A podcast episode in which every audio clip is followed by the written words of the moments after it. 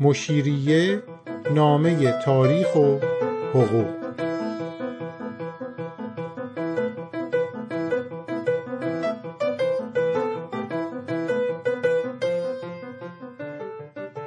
قسمت سوم از فصل سوم. این دفتر حکایت آغاز اعزام محصل به اروپا. قسمت قبلی دیدیم که محصلین از همدیگه جدا شدن.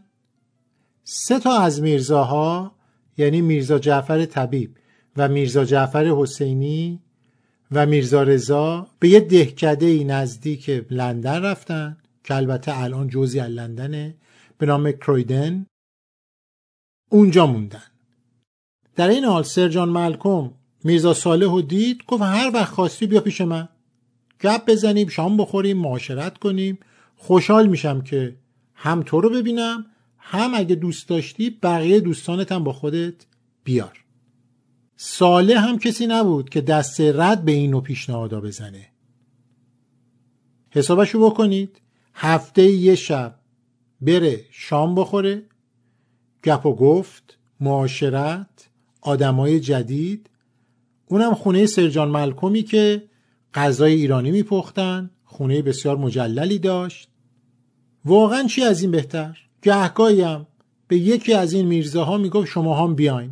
چون اونا خیلی از لندن دور نبودن. می‌تونستن پیاده یا با گاری و کالسکه خودشونو به لندن برسونن.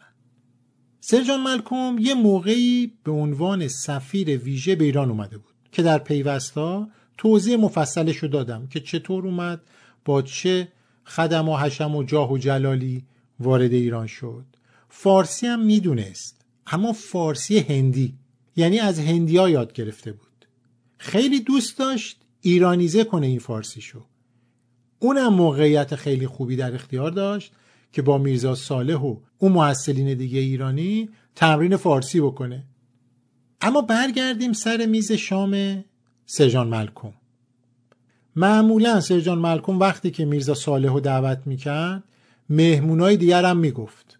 کلا خونه شلوغی داشت.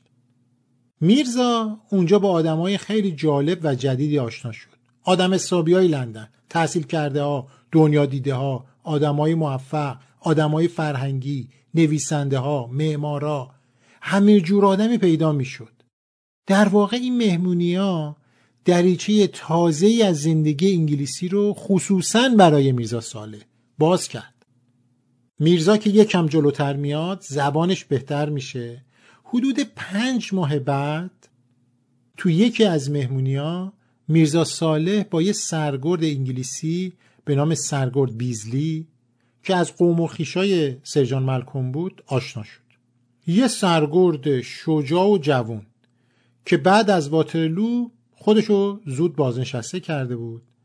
این سرگرد بیزلی اهل اپرا رفتن اهل تئاتر رفتن بود. معلوم نیست میرزا صالح اونو شکار کرد یا اون میرزا صالح رو پیدا کرد. خلاصه خیلی به همدیگه نزدیک شدن. اگه یادتون باشه گفتم میرزا صالح عاشق تئاتر و تماشاخانه و رقص و مهمونی بود. همه اینا در سرگرد بیزلی جمع شده بود.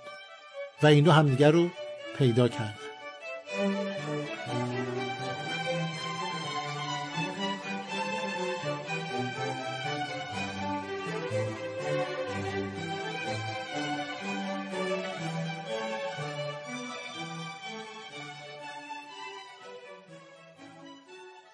یه نکته ای هم همینجا بگم. این آقای کلونل دارسی آرزو داشت. تو خواب می‌دید. که یکی مثل سرجان ملکم یا سر گروزلی یا اون آدمایی که تو اون مهمونی ها بودن تحویلش بگیرن دعوتش کنن. اصلا با چنین طبقه معاشرت نداشت. حالا این آقایون میرزاها افتاده بودن وسط این آشنایی ها و معاشرت ها و مهمونی ها میرزا تو خاطراتش میناله که تنها مشکلش اینه که هنوز درکش از انگلیسی کمه. که خیلی از تئاترها و نمایش ها رو نمی‌فهمه. حقم داشت که متوجه نشه زبانش خوب شده بود. اما این دوره که بازی های زبانی یکی از ویژگی های اصلی این نمایش ها و اپراوا و تئاتراست. بعدم این نکته رو هم ما و هم میرزا صالح باید یادمون نره که تازه 6 7 ماه 8 ماهی که رسیدن به انگلستان. اون داستان همومی رو یادتون باشه؟ که یک کلمه نمی‌تونه صرف بزنه با اون همومدار. حالا داره میره اپرا. اپراهای معروف تئاترای معروف با آدمای بزرگ. کاری که میرزا ساله کرد کلاس های انگلیسی که با حاجی بابا و معلم حاجی بابا داشت و خیلی جدی گرفت. با تئاتر رفتن با سرگرد بیزلی زبانش رو تقویت می‌کرد. پله های ترقی رو چند تا چند تا داشت بر می داشت. کم کم داشت به زبان انگلیسی مسلط می شد.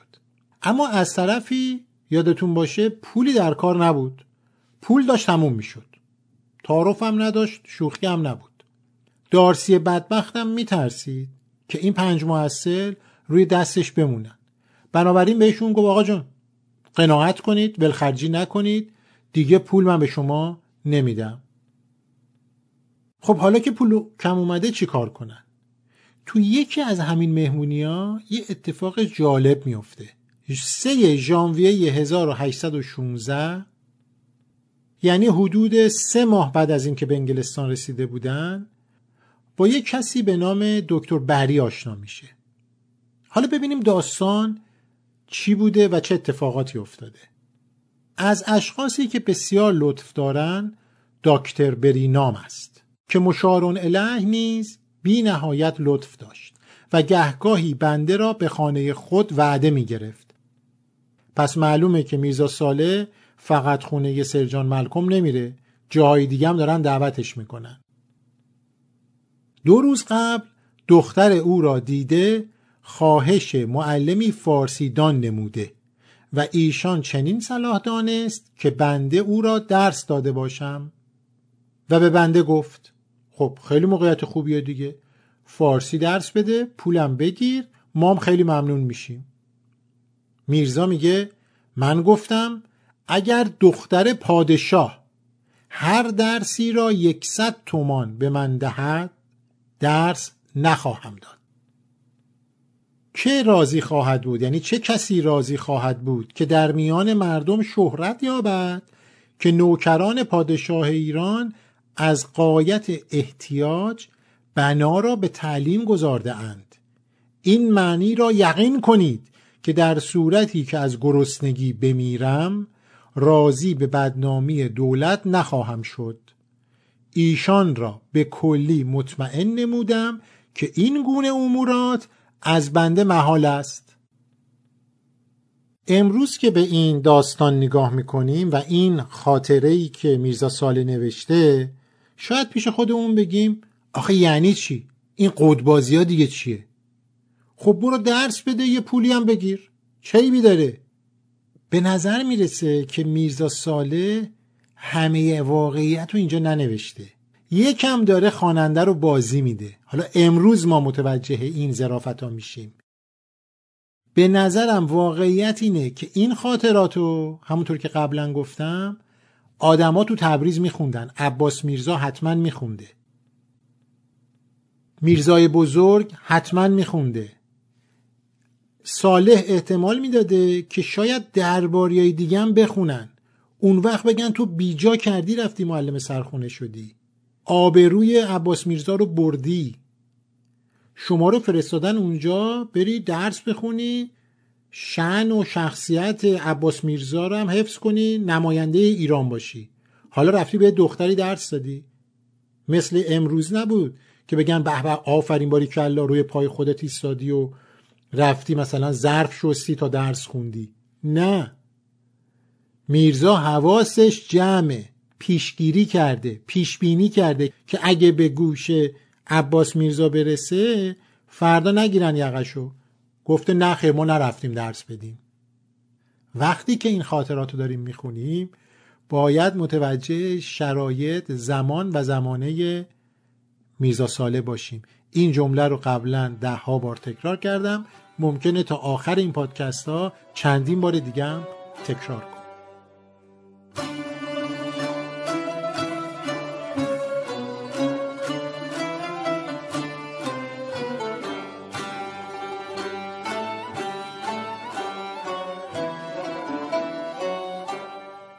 ماه بعد یه اتفاق جالب دیگه میفته سرجان ملکم به میرزا ساله گفته بود هر وقت دوست داشتی دوستانت هم با خودت بیار. یک دفعه ای که میرزا داشت اونجا می‌رفت میره میرزا جعفر طبیب رو با خودش می‌بره. از این میرزا جعفر طبیب ما خیلی نمی‌دونیم. یعنی در تاریخ ایران آدم مجهولیه مبهمیه یا شاید هم مرموزیه حتی. آدم شیطونی بوده. در لندن می‌دونیم که شیطونی زیاد می‌کرده. یه نکته ای رو سرجان ملکم به میرزا جعفر میگه که صالح اونو آورده. با هم بخونیم. میرزا جعفر طبیب و بنده به دیدن سرجان ملکم رفتیم. معزی الله در عالم صحبت روی به میرزا جعفر کرده گفت چون من خود را نمکخوار و نوکر پادشاه ایران می‌دانم شما را نصیحت پدرانه می کنم اگر شما را بد نیاید. میرزا جعفر گفت هرگز مرا بد نخواهد آمد. هرچه نصیحت کنید ممنون از شما خواهم شد. گفت شما تازه به این ولایت آمده اید. از اطفار این ولایت اطلاع ندارید. بعد میرزا ساله توضیح میده که سرجان ملکم به هر دوی ما گفت که مردم انگلستان خوششون میاد چیزای جدید ببینن. شما هم که تازه اومدید. لباساتون هم که این شکلیه. سر و شکلتون هم که غیر عادیه برای مردم انگلستان. اونا می‌خوان شما رو کشفتون کنن. علت این که تو این مهمونی ها انقدر اینا گل می‌کردن و همه دوست داشتن باهاشون حرف بزنن برای اینکه می‌خواستن ببینن ایران کجاست. اینا از کجا اومدن؟ چرا این لباس ها رو پوشیدن؟ چی می‌خورن؟ چه جوری میشینن؟ چه جوری پا میشن؟ و کلا یه علامت سوال گنده بالای سر این پنج ایرانی بود. خلاصه میگه بهشون که شما رو دعوت می‌کنن برین مهمونی معاشرت کنید سالن رقص دعوتتون می‌کنن و انواع و اقسام جذابیت هایی که لندن اون موقع داشت. بعد سرجان ملکم ادامه میده. یک دفعه اطلاع به هم میرسانید که چهار پنج سال عمر شما بدین منوال گذشته است و آنچه تحصیل باید کنید مقدور نشده. درس هم نخونده باید برگردید به علاوه اینکه در نزد دولت خود منفعل خواهید شد که خدمات مرجوعه به خود را به انجام نرسانده اید مادام حیات افسوس می‌خورید که فرصت را از دست داده اید و تحصیلی که باید و شاید نکرده اید پشیمان خواهید شد. خیلی نصیحت خوب و جالبی رو به میرزا جعفر می‌کنه. میرزا ساله میگه درسته که خطاب میرزا جعفر بود. اما خود را خارج از نصایح او ندانسته.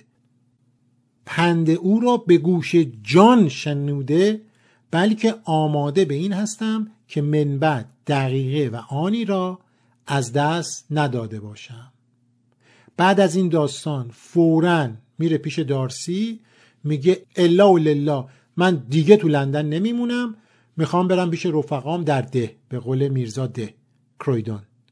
نکته اینجاست که معلوم میشه تو این چهار پنج ماه آقایون میرزا خیلی چرخیدن خیلی معاشرت کردن و فکر درس و مشق نبودن. زبانشون پیشرفت کرده اما از اون هدف اصلی و مأموریت اصلی دور افتادن.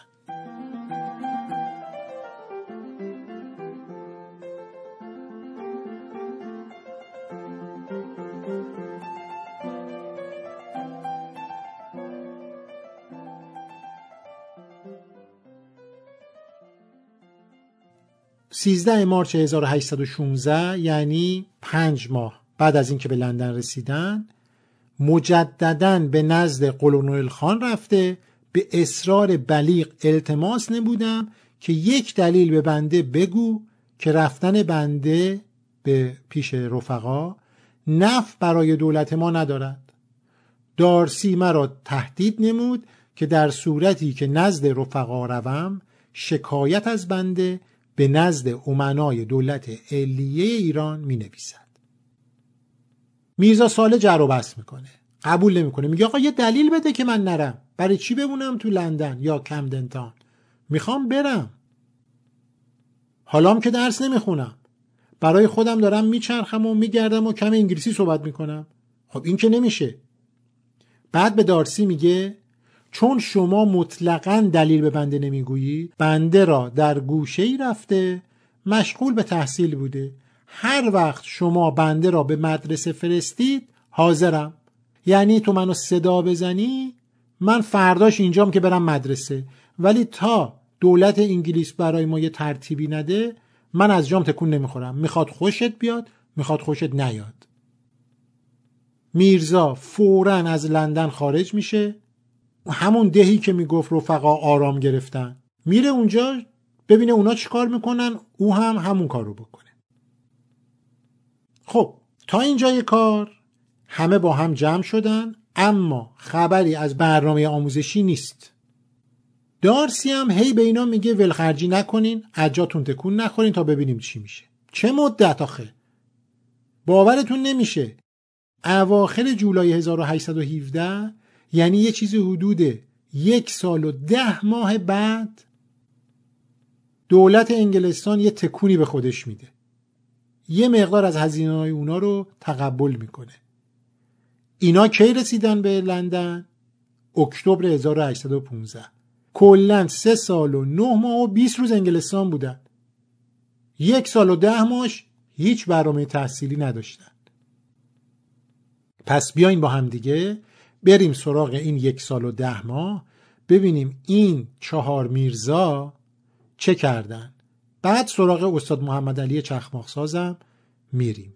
باید چند قسمت مفصل این یک سال و ده ماه رو با هم بررسی کنیم. شاید پیش خودتون سوال کنید دارسی چی میشه این مدت؟ اون چی کار کرد؟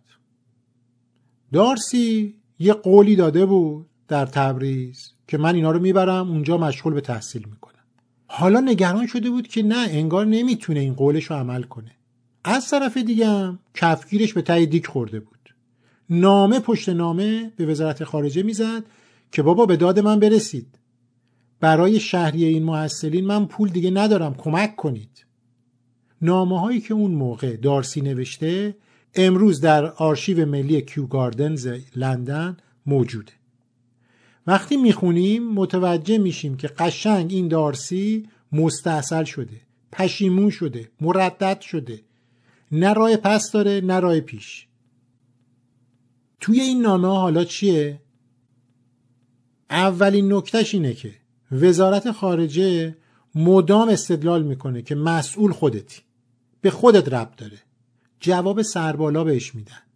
اصلا به هیچ وجهی هم نرم نمیشن. سفت ایستادن میگن به ما مربوط نیست. به جای اینکه وزارت خارجه انگلستان بیاد بالاخره یه مذاکراتی با دولت ایران بکنه یه راه حلی پیدا بکنه. هیچی. به قول سردنیس رایت در این مورد وزارت خارجه انگلستان مثل کپک سرشو تو برف فرو برده. تقریبا هیچ کاری انجام نداد. ژانویه 1816 یعنی نزدیک چهار ماه بعد از اینکه به لندن رسیدن دارسی نگران شده بود که نکنه این بیکاری اجباری این علافی که اینا دارن روی روحیه ایرانیا تاثیر بذاره. یهو یه کار عجیب و غریب نکنن. همه گرفتار میشیم اون موقع. که اتفاقا این بیکاری اجباری تاثیر خودشو گذاشته بود. کار رو برای هر دو طرف سخت کرده بود. وضعیت پیچیده شد.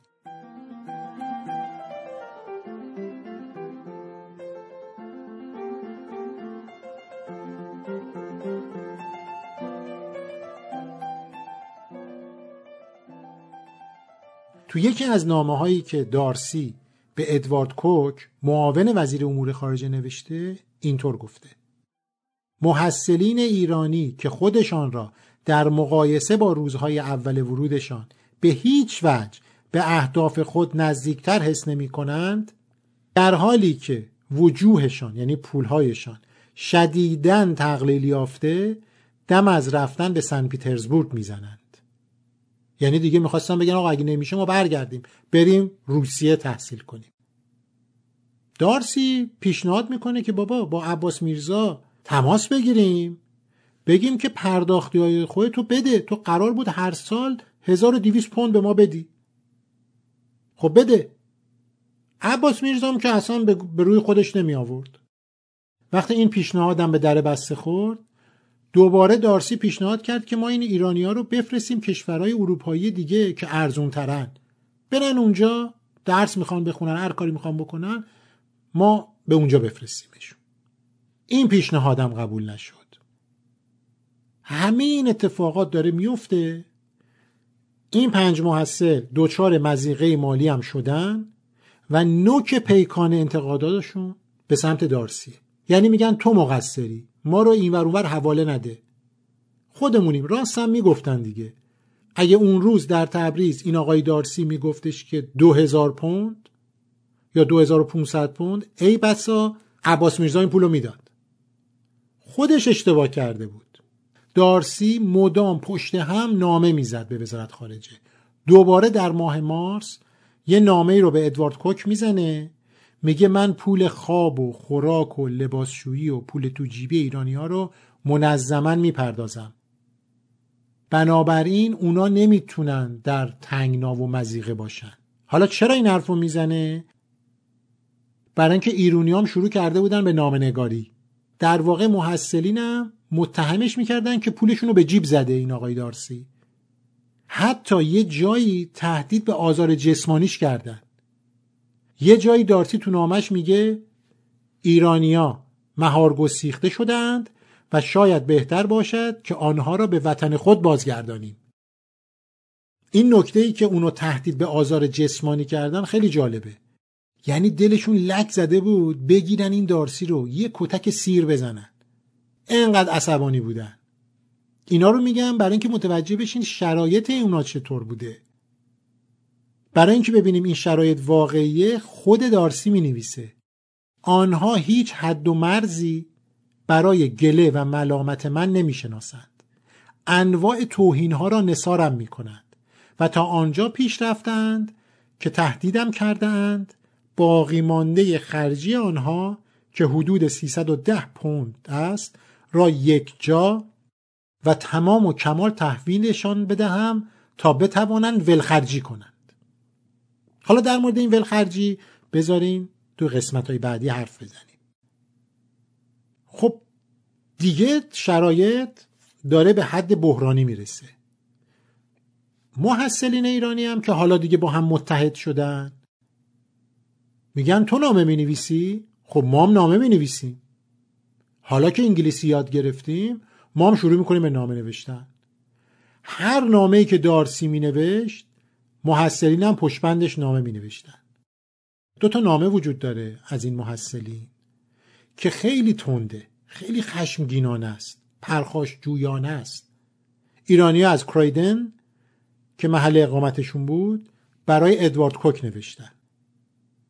حالا این نامه غلط های املایی داره غلط های دستوری داره که به کنار ولی بالاخره با هر ضرب و زوری بود این چهار نفر تهدید کردن. اگر تقاضای ما برای پول جواب داده نشه و اگه قرار باشه با این اوضاع و احوال پیش بریم به اون اهدافی که عباس میرزا برای ما تعیین کرده و مأموریتی که داده هیچ وقت نمی‌رسیم.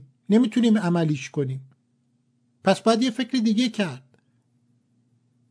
ما میریم دادگاه شکایت می‌کنیم. ببینید پا رو کجا گذاشتن. درد سرتون ندم. کاملا دیگه روشنه که این دعوا سر تموم شدن نداره. دارسی دیگه عاجز شده بود. از عهده این محصلین بر نمی اومد.